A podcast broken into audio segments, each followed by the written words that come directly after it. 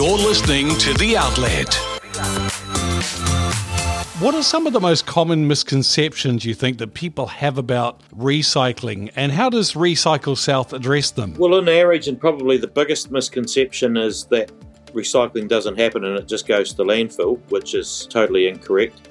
Everything that can be recycled genuinely does get recycled at this stage, mostly overseas, which has been the nature of all New Zealand recycling across the time. However, and probably not for this this particular conversation, but for another day, we're we're just developing a further processing plant here in Southland that we can um, properly recycle most plastics here in Southland and then turn them into resin, which will then go on to the next type of uh, material that they'll be made into. So that's to come, but in the meantime, we have markets for most items. They go to various countries, but I can guarantee everyone that they definitely go to factories and get recycled. Now, I have this conversation with my wife a lot. What do the numbers on plastic mean? I mean, which types of plastic can be recycled? And are there any common mistakes, which probably I'm making, that people make when it comes to recycling? The numbers actually mean it's it's the type of plastic that the product is made out of. So they're, they're all different, a bit like metal, really, if you want to put it that way. You've got aluminium, you've got steel, you've got iron, etc. With plastics, it's much the same. So, for example, number one is is uh, PET, which is a big long name like polyethylene terephthalate. Excuse my pronunciation, but basically that's your fizzy bottles. So PET has its own type of plastic. Then you've got HDPE, which is high density polyethylene, and that's the things like your milk bottles and that are made out of. So they're number two.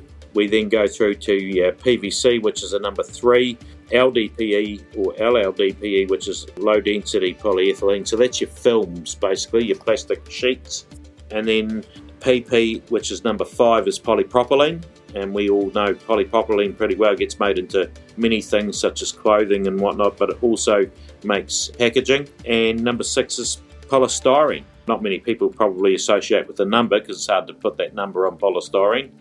And the last one is number seven, which really means other. So that could be anything other that's a plastic type but not necessarily identified individually.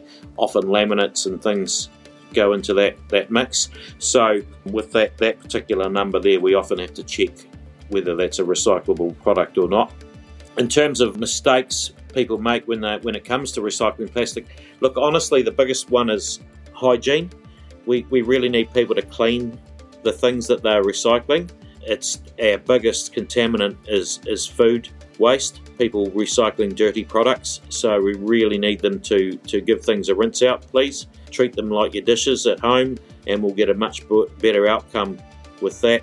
I guess the other message then is if you do get it wrong in terms of types of plastic you put in the bin, don't worry too much. We'd much prefer it clean so that we can sort it out rather than you trying to guess whether it's a recyclable or not. There are many non recyclables, and when I talk about laminates, that's two different types of plastic um, stuck together which we can't recycle. An obvious way to view a laminate is a chip or a biscuit packet when you see the foil on the inside. So that's a laminate type product that they're non-recyclable. But once again, I'd just come back to the hygiene. If you could just clean things out, we'd we'd get a much better rate of collection out of it. Yeah, because people forget that actually humans have a look at that and sort it out at the other end, don't they? Absolutely. Every piece of recycling that goes through the Southland facility is handled. So if you don't want to touch it, then you can guess that our people don't want to be touching it either. So really important. We'd also appreciate if people could take the lids off things and keep it big. Don't squish, don't squash your recycling. Keep it keep it whole and just take the lids off and throw the lids in the recycling bin, but just take them off, please. Oh, okay, that's good because I'm often the guy squashing all the bottles and putting the lids back on. So don't do that. So part of our process, whilst it's hand picked, part of our process is it goes through a machine which has an optical eye, and so anything that's squashed, it, it thinks it's paper when it's not, and we have to clean that off our paper line. So if it was kept big, it'll know it's a, a, bottle of some sort and we'll go through this process much easier. Oh, that's a good tip. I didn't realise that. So, can you explain what happens to glass when it's recycled? And yeah, we've mentioned caps for the plastic. What about caps left on glass bottles and jars? No, we'd like caps off everything, please. Doesn't matter whether it's a jar, a glass jar, or a plastic jar. So that that's a great tip there. The, the thing about glass is that so glass can be recycled properly in New Zealand, but only in Auckland. And if people could understand that glass is very heavy and it costs a lot to send to Auckland, it also has to be colour sorted, which isn't done in our commingle process currently. So really that's out of the question to the ratepayer. It would cost an exorbitant amount of money to get the glass up there. So what we do in Southland is that um, McGregor Concrete take the glass, they store it up and then they crush it and they've been doing some fantastic work with the sand and aggregate they make out of it. So at the moment, you might see some of it in roading. If you're riding an aeroplane out of Invercargill Airport, you'll see the runway glistening at you. There's a bit of glass in the asphalt there. There's some on D Street and on that new piece of work at North Road. The other things that they use, glass is very good for base course, and um, so in the building trade, putting under the houses before they put the concrete pad on the same with roading as well. So those are some of the things that they they're, they're to do. The other thing that they find it good for is when they when they're doing drainage in heavy clay areas. It's very good to put glass around the crushed glass around the um, pipe work so that they can get at it again later. It helps with drainage. And finally, they're, they're working slowly on trying to get it into concrete as well.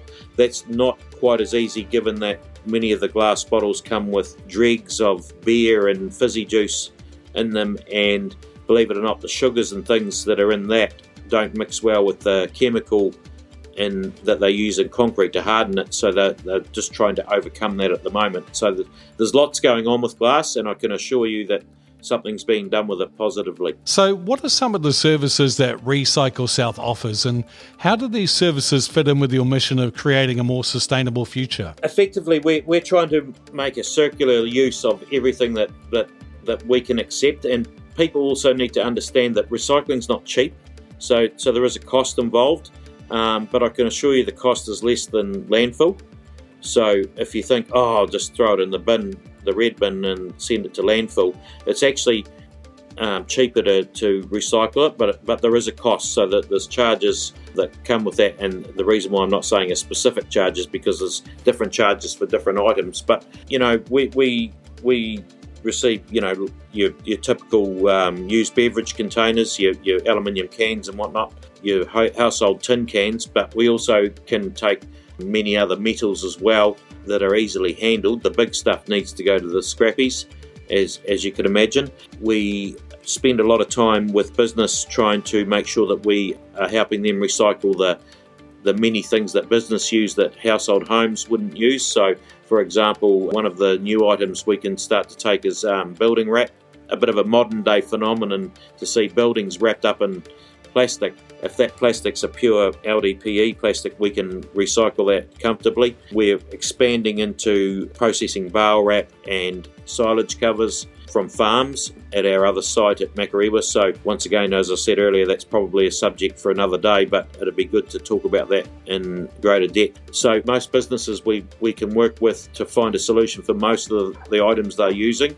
We'd like to think that if we can't find a, uh, use for the item that they're using that we can help advise them on the right materials to use in terms of their purchasing so that they are getting the, the, the most circular use out of their products that we can.